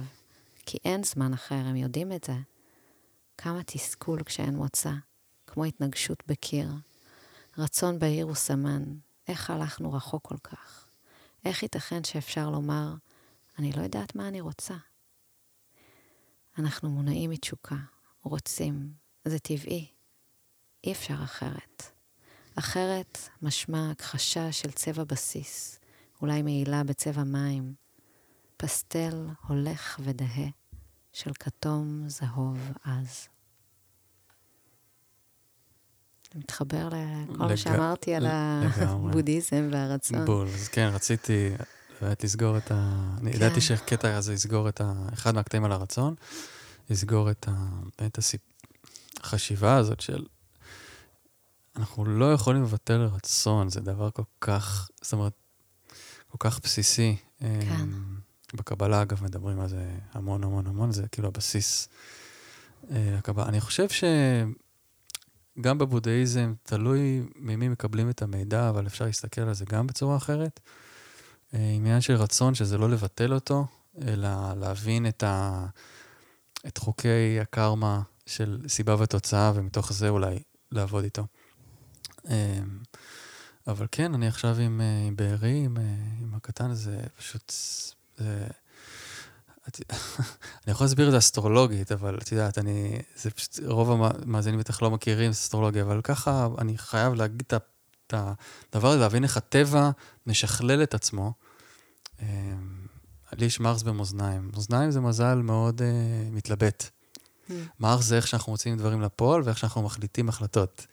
אז כשהמרס שם הוא מאוד כזה, קשה לו, קשה לו לפרוץ, קשה לו לקבל החלטה וללכת על זה. הרצון שלו לא ברור לו, אוקיי? ולקטן, לבארי שלי, יש מרס בטלה, שזה הפוך, זה עומד ממול. טלה זה, אני, אה, כאילו, זה שאני רוצה, זה, זה הקיום שלי. Mm. כל הקיום שלי וואו. מתבסס על זה. כאילו, הוא מרגיש שהוא בא פשוט לשקף לי, שכל ילד משקף להורה שלו, אבל ממש כן. לשקף לי את ה... בוא, בוא ת, תיזכר, תיזכר, תיזכר. מה זה לרצות? מה זה הזה הזה שאת מדברת עליו שם? ואנטנות, זה מקסים בעיניי. כי רצון זה באמת אנטנה. אנטנה לחיים, אנטנה ל... ל... מה אנחנו, נגיד את המילה הזאת, זה, אבל מזמנים או מבקשים שייכנס כן. לתוך החיים שלנו. כן, הדחיפות הזאת של, של הבקשות של, של תינוקות ופעוטות, אה, כן, זה ממש עמד כל כך חזק נגד ה... הרפיסות הזאת של אני לא יודעת מה אני רוצה. כן, אה? כאילו, לא, לא יכול להיות, לא יכול להיות, כזה. כן, הרגשת שזה, שזה מוציא אותך יותר לעולם מאז שאת אה, אימא בעצם? כאילו, אני, ברור לי שהמם מעשה, זאת אומרת, לגמרי הפך אותך למוכרת וכולי, אבל את הרגשת את זה בפנים, ש, שאת נדחפת יותר החוצה? אמ, אני לא יודעת אם האימהות אה, דחפה אותי יותר החוצה. זאת אומרת, כתבתי כן, הוצאתי ספר אחד שהוא נכתב בעצם אה, לפני האימהות, mm-hmm. ונכתב, אני לא יודעת, כאילו, יש בו שירים ממש אה, מוקדמים גם, ויותר כן. מאוחרים. הוא יצא ממש בסוף ההיריון שלי הראשון, זאת אומרת, הוא יצא בסוף mm-hmm. 2013. אז זה ספר עם כל הריון. כמעט. לא בדיוק. לא בדיוק. לא, זה יצא בסוף 2013, זה היה ספר ביקורים שלי, כל אור בעצם. Uh, ואז בעצם שני הספרים האלה הם משנות האימהות, שזה בסך הכל, uh, כן, זה ש- שבע וחצי שנים. אמרת לי משהו ממש מגניב קודם, ש- שגם הספר האחרון וגם uh, ימי מעשה, הם יצאו באותו תאריך או משהו? כן, הם ממש אחים.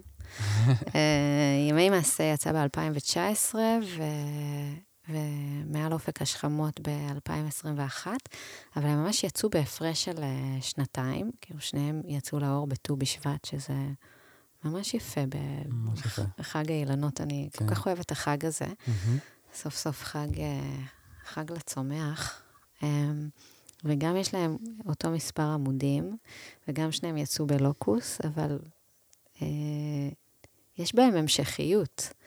אה, זאת אומרת, ימי מעשה לקח זמן, כתבתי אותו בעצם בשנתיים הראשונות של האימהות, ואז לקח זמן עד שהתחלתי לערוך, ואז היה את ההיריון עם נעמי, ואז היא נולדה, אז כאילו כל התהליך הזה של העריכה לקח המון זמן, כי לא באמת היה לי זמן אה, לשבת עם זה. Mm-hmm.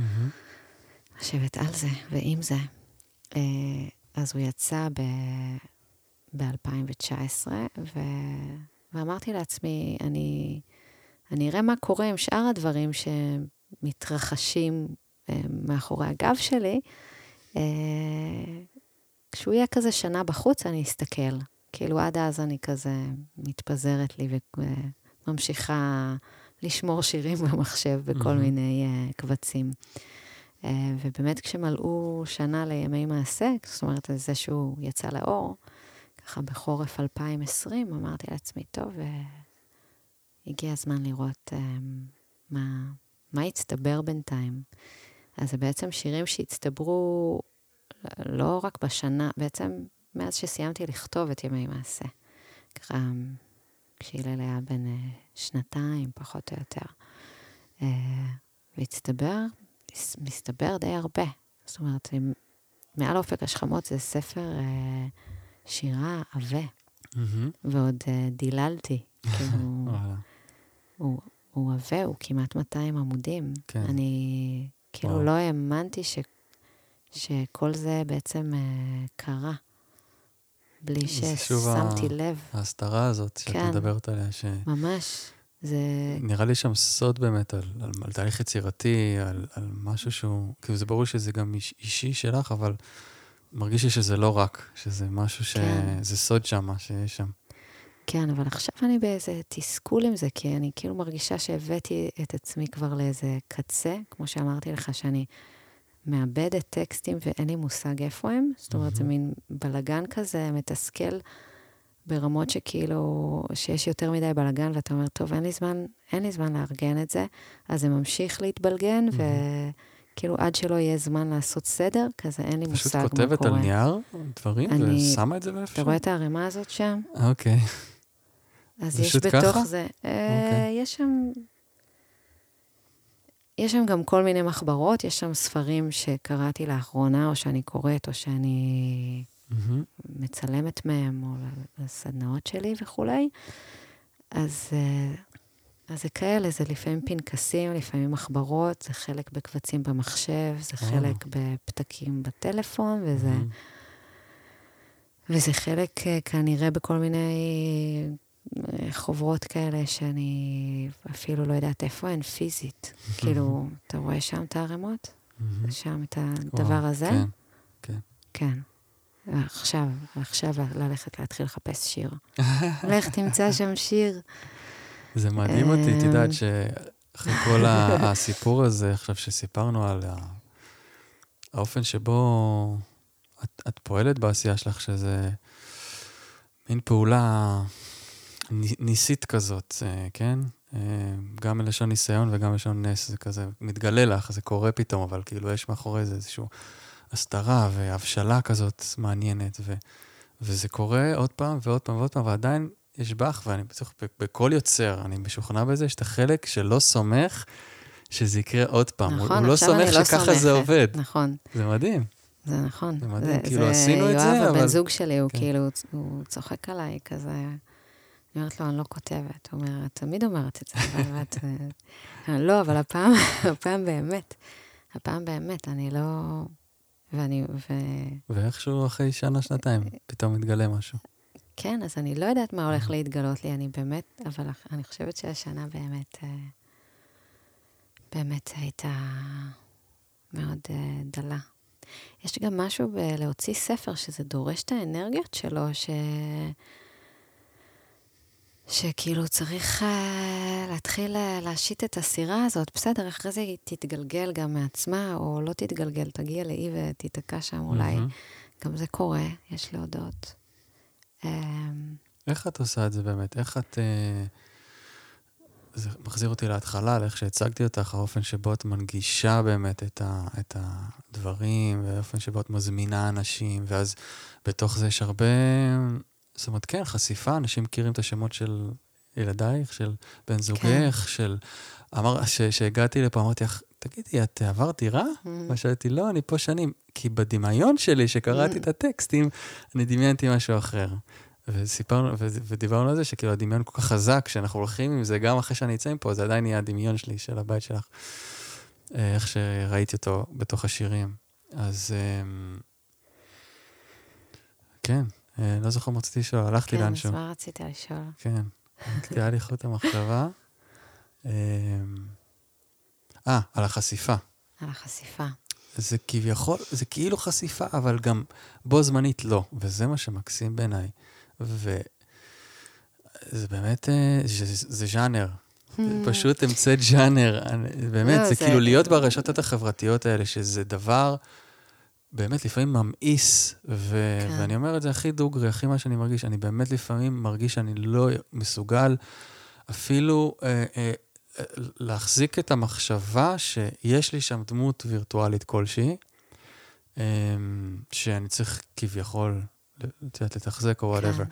אבל אצלך זה לא, זה לא ככה, לא, זה כי כאילו... אני לא מתייחסת לזה כאל אה, דמות וירטואלית. מהמם, בדיוק. כאילו, אני מתייחסת לזה כאל אה, שלוחה, כאילו שלוחה שלי.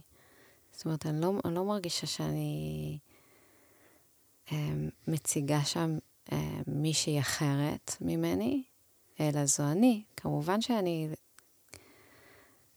כמו כל אחד שאני פוגשת, אה, כאילו, עם כל אחד יוצא משהו קצת אחר. מהמם. כמו נגיד עם חבר אחד או חברה אחרת, כזה יוצא צד אחר. אז, אז כש, כשזה בפייסבוק וזה כזה פומבי, אז, אז יצא צד מסוים. אמ, עדיין הוא יהיה חלק יכול ממך, להיות, כן. כן. כן, המורכבויות, וזה יכול להיות השמחה, וזה יכול להיות כל מיני. אה, כן, אני, יש, יש דברים שלא מתאים לי להוציא באופן אה, פומבי, ואני, מהמם. ואני לא אוציא אותם. לאנשים אחרים מתאים, שיעשו את זה, כן. אבל לי זה לא מתאים. אז אני מוציאה באמת אה, מה שמתאים לי. אבל, אה, אבל זה כן, אה, לפני שיצא ימי מעשה, שהוא הוא באמת, הוא, הוא אוטוביוגרפי, באמת בעצם הוא ברמה התחיל כמו של... פוסטים אה, בפייסבוק הוא בעצם. התחיל כ- כפוסטים בפייסבוק. זה מדהים בעיניי. זה פשוט... שפשוט כתבתי כשהיה לי כזה איזה רווח של נשימה. מהמם. ואז uh, התחלתי, uh, לא, פשוט אפילו לא שמרתי אותם. כאילו, כתבתי פוסט, מהמם. שלחתי, נגמר, קיבל את התגובות שלו, את הלייקים שלו, לאט לאט זה התחיל לצבור איזה קהל כן. כזה. ויש לי חברה טובה שהיא ילדה איזה חצי שנה אחריי, ואין לה פייסבוק, היא מ- מהדינוזאורים האלה, מהמם. החמודים. um, ש... שזה לא, לא בא לה טוב, הרעיון הזה. Um, אז uh, החלטתי לעשות כזה, כאילו לחפש בציר הזמן את כל הפוסטים שכתבתי ולאסוף לה ושיהיה לה לקרוא. והיא נורא נורא התלהבה. אז גם כאילו ראיתי פתאום שיש לי איזה משהו, מהמם. וגם היא ממש התלהבה והתחילה להעביר את זה גם לחברות. ואז כשהבנתי, והנה, זה אולי כזה מפתח להבין את התהליך, כשהבנתי שיש לי משהו, אז כאילו הפסקתי לפרסם פוסטים. כזה... ראית כמה- ראית פתאום את ה... ראיתי כן. שקורה משהו, ואז אמרתי, אוקיי, אז אני, אז אני לא רוצה שיראו מה קורה, ואני אכתוב לי למחשב. מסתיר את ההיריון הזה. כן, והיה איזה קובץ שפשוט, הוא היה סוג של אה, יומן, אבל הוא כאילו המשיך באותו קו. אה, וממש בכל... אה, כשהיה לי רגע לכתוב וזה, אז כתבתי. אה, ו... ולא, זה לא שחשב... לא חשבתי שאני אעשה עם זה משהו. האמת שזה הרבה בזכות יואב, הבן זוג שלי, שיום אחד אה, השארתי את זה פתוח על המחשב, והוא קרא הכל. מהמם. והוא בא ואמר לי את זה, אני כמעט התעלפתי. קראת לי ביומן. כן, כאילו... שנים הייתי, כשכתבתי אומנים והייתי נועלת אותם וזה, אז אה, הייתי חושבת, מה יקרה אם אה, מישהו יקרא את היומן שלי? והנה קרה הדבר הזה, ו- ומישהו קרא. ואז כל העולם אחר כך. כן, בסדר, כן. דיללתי, אל תדאג, זה כן. לא היה אחד לאחד. כאילו. האמת שגם, אה, כמובן, הוצאתי כל מיני דברים, וגם הוספתי דברים אחר כך. אז, אה, אז זה לא ממש היומן שלי. אה, זה עבר ככה איזה עיבוד. אבל, אבל כן, הוא אמר, כן, את יודעת, את, כאילו, יש, קרה, קרה פה משהו, וקרה משהו בכתיבה שלך, ו, ואני אני חושב שאת צריכה לעשות עם זה משהו. וככה ככה זה התגלגל, הדבר הזה. מדברים הרבה, את יודעת, ב... תהיה אותנטי, תהיה אותנטי, תהיה מי שאתה וזה, ואז באמת אנשים יוצרים דמות אה, פסדו-אותנטית, לא יודע אם כן. נתתי עכשיו ביטוי, אה, של עצמם, שחושפים דברים וכולי, וזה באמת צובר הרבה תעודה, כן. כי אנחנו אוהבים ריאליטי, אני לא כל כך אוהבת. אני יודע, אבל כאילו לא, האנושות אוהבת... רציתי להגיד, כאילו. בהקשר הזה של ימי מעשה, שלפני שזה יצא לאור, זאת אומרת, כבר היה מודפס והכול, אז פתאום תפסתי איזו חרדה כזאת של... אה, שזה לא הגיוני שאנשים יקראו את זה, שזה כאילו אישי מדי, ו... וזה לא יהיה פייר שיכירו אותי אנשים שאני לא מכירה אותם. כאילו, זה לא... זה, זה, זה כזה ממש ככה, מבהיל, זה ממש היה מבהיל. אחרי זה, גם כשמעל אופק השכמות יצא, היה לי את ה... כאילו, יש את הרגע הזה של... למה, למה אני, למה אני צריכה לעשות את זה? כאילו, לא למה אני צריכה, כי אני לא צריכה. אני, האם אני צריכה, או לא, למה אני עושה את זה? למה שאנשים, אה, שאנשים ידעו מה, מה קרה לי ואיך אני מרגישה לגבי זה, ואיך אני רואה דברים ואיך אני חושבת, כאילו, זה פתאום כזה נראה, למה לעשות כזה דבר? זה שלי, זה כאילו, אני הייתי צריכה להבין את זה אולי, אבל למה זה כזה, יש את זה לפעמים, זה, ברור. זה חוזר אליי לפעמים. גם אני- התשובה למה כן, היא, היא, היא מקבלת מענה גם למה כן, אבל... זה מה שרציתי אה, להגיד, שכשזה מגיע לאנשים אחרים והם מקבלים את זה, זה סוג של ריפוי, נחמה, הזדהות, שורה של כן, מילים. יש, אז- יש סיבה לעשות את זה. אז, אז נראה לי שמשהו ב, באמת ב, בקושי הזה שאת מדברת עליו, אולי באמת נהיה קטן יותר, או פחות, פחות מעיק אולי, כן, משהו כזה. וגם נהיה איזה... לא יודע, צריך לבנות איזה... לא, לא בדיוק לבנות, אבל זה, זה די גדל, איזה, איזה חיץ כזה של uh, הגנה, אני מרגישה. כן. Um, כאילו קורה. בין היצירה ל, לביני. אני מהמם. מרגישה שכזה עם, עם כל ספר שיוצא, זה כזה... זה קורה מתישהו, זה כאילו, זה לאט-לאט, שזה לא, שזה לא האני, מהמם. כאילו שהאני משתנה, וזה לא, זה, זה חלק, זה ביטוי, זה... ואז זה קצת משחרר את זה. כן, קצת כמו תמונה כזאת באלבום, ש... כן, תמונה מאוד רגע, אה, עשירה כן. ורחבה וזה, אבל... אבל כן, אני כאילו חייבת שייווצר איזה, איזה חיץ כזה, כדי שזה... כאילו לנשום יותר טוב. ולא לא להיות בחרדה כזה שאני נראית כל הזמן, או כן. שיש, שיש איזה... כן. כן, זה מסקרן, כי את באמת, אה, באישיות שלך, אני, נראה לי ככה, באמת לא, לא בן אדם פומבי, אני חושב. כן. את מאוד, את בן אדם פרטי, את אה, כזה... ומשהו באמת בפלואו הזה, שהוא פשוט אה, כנראה גדול ממך, אה, קורה, והוא צריך לקרות, ובעיניי, שוב, זה מין כזה השראה ל... גם תהליך יצירה וגם איך תהליך יצירה יוצא לאור. אה, באופן הכי בריא שאפשר. כן, עם הספקות, עם החרדות וכולי, אבל בכל זאת זה, זה יוצא ו, ו, ומרגישים, מה שרציתי להגיד, זה הס- הסיפור, סיפורי חיים זה דבר מאוד מרפא. אם זה עובר בשיר או בכל דבר אחר, אני מרגיש את זה אה, בקליניקה, במפגשי אה, ייעוצים שאני עושה, הרבה פעמים שאני משתף מישהו בסיפור שלי, אה, בין אם זה בזוגיות או בחיים או, או כל דבר אחר בעשייה, אז אני ישר מרגיש איזשהו נחמה בצד השני, אני מרגיש שהצד השני מתחבר יותר. אז, אז נראה לי שזה קצת ככה, זה- זאת אומרת, זה מאוד דומה ל- לכתיבה שלך, יש שם משהו שמאוד מחבר לחיים, לחיים של באמת כל כך הרבה אנשים, היום-יום הזה, שפתאום זווית קצת שונה על, על, על אותו דבר, כאילו, על רגע במטבח עם ילד, את יודעת, או משנה לך את כל, ה, את כל המציאות. כשאנחנו מסתכלים בעיניים של משוררים על המציאות באופן כללי, כן. אנחנו לא צריכים להיות משוררים. זה poetry, כאילו, שירה כן. כ- כבאמת כאקט, כמו שאמרנו קודם, או כפעולה. כשאנחנו מפעילים את העין הזאת, אז, אז באמת אה, החיים אה, יותר פואטיים, כאילו, כן, יותר מעניינים. יותר עשירים. יותר עשירים. כן, וכן, יש פה אה, איזשהו מהלך של התבוננות. כן. לומדים אני, אותה. אני בעד, אם אנחנו כבר פה, אז אה, ללכת על זה. יאללה. נראה לי שאנחנו לקראת סיום. אה, יש פה איזה שיר שהוא לא מוותר לי ש... שלא קראנו אותו. איזה? אה, שחר, Mm.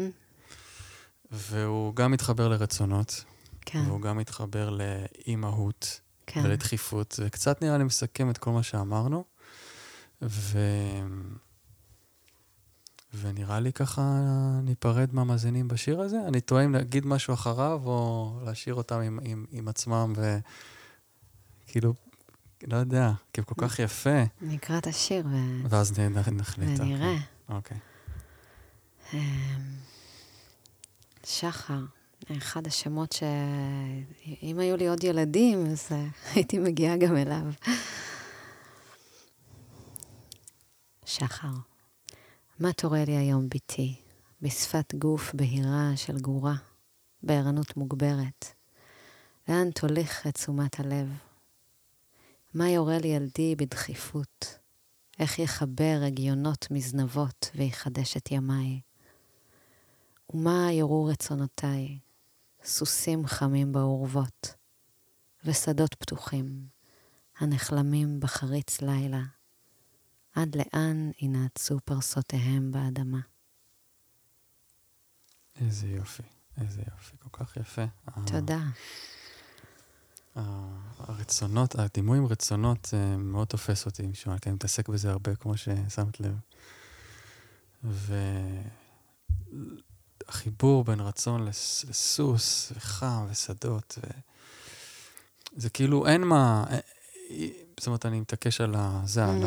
הפסקה האחרונה, אין מה לנתח את זה, זה פשוט הרגע הזה שבו המרחב הזה שנקרא שירה, הוא הופך לקסם בעיניי.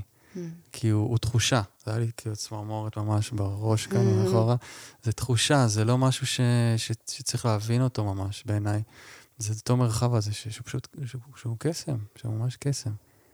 זה כמו להוציא שפן מהכובע קצת. טוב, זה מה ש... זה מה ששירה עושה, או כן. אמורה, לא יודעת אם אמורה זה, זה שירה, אם היא... אני, אני לא כל כך אוהבת להשתמש באמורה, אז אני לפעמים, אה, גם בעריכה וגם בסדנאות, אני אומרת, בוא נראה אם השיר הזה עובד, או בוא נראה איך השיר הזה פועל. מהמם. אז uh, שוב, זה המ- להוריד את זה לקרקע, כן? השיר עובד, כי מהמם. אתה, אתה מרגיש אותו, אתה, יש לך צמרמורת, אז הלב שלך הולם, uh, uh, יוצא לך משהו מהאוזניים, איזה, כן, כי כן. אתה צריך לעשות כן. פה איזה, איזה דילוג מהמם. רגע, או שאתה כאילו אותו דבר. אז אם השיר פועל, אז משהו כזה, משהו צריך להתרחש. אמ, אצל, אצל הקורא, ואני חושבת שהשירים, שירים שפועלים, הם, הם, כן, הם עושים את ה, איזשהו חיבור, זאת אומרת, זה גם מה שמטאפורות עושות, מהמם. אבל איזשהו חיבור בין, אה, בין שני אה, שדות. אז אה, אתה מדבר על סינפסות. אז שירה עושה את הדבר הזה, היא כאילו, היא גם משפיעה רגשית, אבל היא גם, אה, אבל היא גם מאוד אה, שכלית. כזה, היא, היא עושה כזה חיבורים חדשים במוח, כי אני, אני צריכה לעשות איזה, איזה מאמץ, איזה דילוג באמת, מהמם. כדי לחשוב על הדבר באופן חדש. ו... כן, זה, זה ממש מייצר איזשהו חילוף חומרים, מרגיש לי, כן, כאילו, כשאני כן. קורא איזה שיר שעובד לי, משהו פשוט קורה לי, ממש, ממש קורה, פה בפעולה, כן, זה כל הזמן בפעולה. שירה נתפסת אולי כמשהו מאוד אזוטרי וכזה... זה אזוטרי, חולמני, עדיין, אבל, אבל- לגמרי, אבל, אבל עדיין פעולה, אני חוזר כן. לפעולה הזאת, אני חושב שזה ה... אמרתי לך, כאילו, המאסטריות שלך זה ה... להוריד את האזוטריה הזאת באמת, כאילו, ל- לדיטלס של היום-יום, ולהפוך את זה לפעולה שירית. אמ, כן, אז הדס, וואו, ממש ממש תודה. שאני הסכמת להיפגש ולדבר ולפתוח את הלב ואת תודה לך. הראש. אה, זה משמח, כן. זה שמח להיפגש, ו- לגמרי. והזדמנות אה, לברך גם על הספר שלך, שסוף סוף, סוף סוף, איזה הייתה כיף. תפיחה ארוכה, ממש, איזה לידה ארוכה.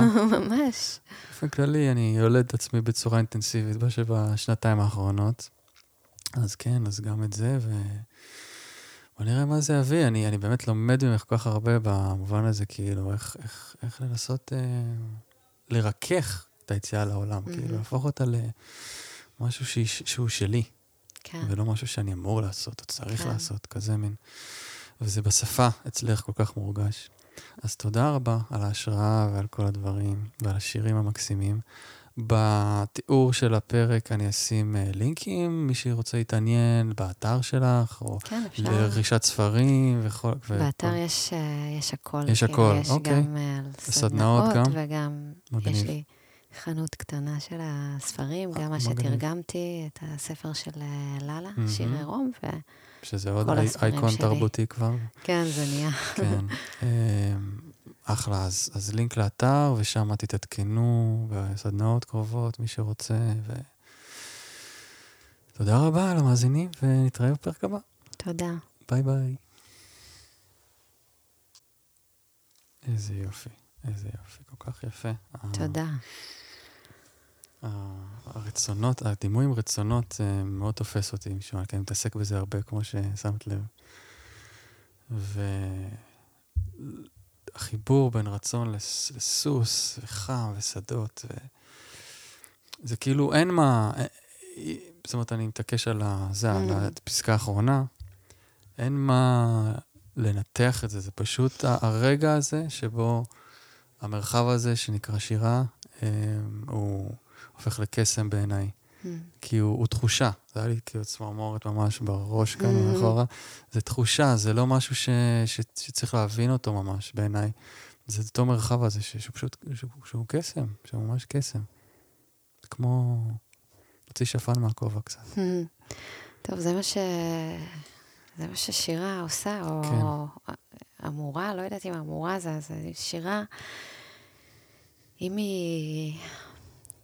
אני, אני לא כל כך אוהבת להשתמש באמורה, אז אני לפעמים, אה, גם בעריכה וגם בסדנאות, אני אומרת, בוא נראה אם השיר הזה עובד, או בוא נראה איך השיר הזה פועל. מהמם. אז uh, שוב, זה המ- להוריד את זה לקרקע, כן? השיר עובד, כי אתה, אתה מרגיש אותו, אתה, יש לך צמרמורת, אז הלב שלך הולם, אה, אה, יוצא לך משהו מהאוזניים, איזה, כן, כן. כאילו אתה צריך לעשות כן. פה איזה, איזה דילוג אה, מהמם. רגע, או שאתה כאילו אותו דבר. אז אם השיר פועל, אז משהו כזה, משהו צריך להתרחש. אה, אצל, אצל הקורא, ואני חושבת שהשירים, שירים שפועלים, הם, הם, כן, הם עושים את ה, איזשהו חיבור, זאת אומרת, זה גם מה שמטאפורות עושות, מהמם. אבל איזשהו חיבור בין, אה, בין שני אה, שדות. אז אה, אתה מדבר על סינפסות, אז שירה עושה את הדבר הזה, היא כאילו, היא גם משפיעה רגשית, אבל היא גם, אה, אבל היא גם מאוד אה, שכלית. כזה, היא, היא עושה כזה חיבורים חדשים במוח, כי אני, אני צריכה לעשות איזה, איזה מאמץ, איזה דילוג באמת, מהמם. כדי לחשוב על הדבר באופן חדש. ו... כן, זה, זה ממש מייצר איזשהו חילוף חומרים, מרגיש לי, כן, כאילו, כשאני כן. קורא איזה שיר שעובד לי, משהו פשוט קורה לי, ממש, ממש קורה, אפרופו הפעולה, כן, זה כל הזמן בפעולה. שירה נתפסת אולי כמשהו מאוד אזוטרי וכזה... זה אזוטרי, חולמני, עדיין, אבל... אבל- לגמרי, אבל, אבל עדיין פעולה, אני חוזר כן. לפעולה הזאת, אני חושב שזה ה... אמרתי לך, כאילו, המאסטריות שלך זה ה... להוריד את האזוטריה הזאת באמת, כאילו, ל- לדיטלס של היום-יום, ולהפוך את זה לפעולה שירית. אמ, כן. אז הדס, וואו, ממש ממש תודה שאני הסכמת להיפגש ולדבר ולפתוח את הלב ואת תודה לך. הראש. אה, זה משמח, כן. זה שמח להיפגש, לגמרי. והזדמנות אה, לברך גם על הספר שלך, שסוף סוף, סוף סוף, הייתה איזה כיף. תפיחה ארוכה. ממש, איזה לידה ארוכה. ממש. באופן כללי, אני יולד את עצמי בצורה אינטנסיבית בשנתיים האחרונות. אז כן, אז גם את זה, ו... בוא נראה מה זה יביא. אני, אני באמת לומד ממך כל כך הרבה במובן הזה, כאילו, איך, איך, איך לנסות אה, לרכך את היציאה לעולם, mm-hmm. כאילו, להפוך אותה למשהו שהיא, שהוא שלי. כן. ולא משהו שאני אמור לעשות, או צריך כן. לעשות, כזה מין. וזה בשפה אצלך כל כך מורגש. אז תודה רבה על ההשראה ועל כל הדברים, ועל השירים המקסימים. בתיאור של הפרק אני אשים uh, לינקים, מי שרוצה להתעניין באתר שלך, או כן, לרכישת ספרים וכל... באתר ו... יש, uh, יש הכל. יש כאילו, הכל, יש אוקיי. גם uh, סדנאות גם? וגם מגניב. יש לי חנות קטנה של הספרים, גם מה שתרגמתי, את הספר של לאלה, mm-hmm. שיר עירום, ו... שזה עוד אייקון תרבותי כבר. כן, זה נהיה. כן. אחלה, אז, אז לינק לאתר, ושם תתעדכנו בסדנאות קרובות, מי שרוצה. ו... תודה רבה למאזינים, ונתראה בפרק הבא. תודה.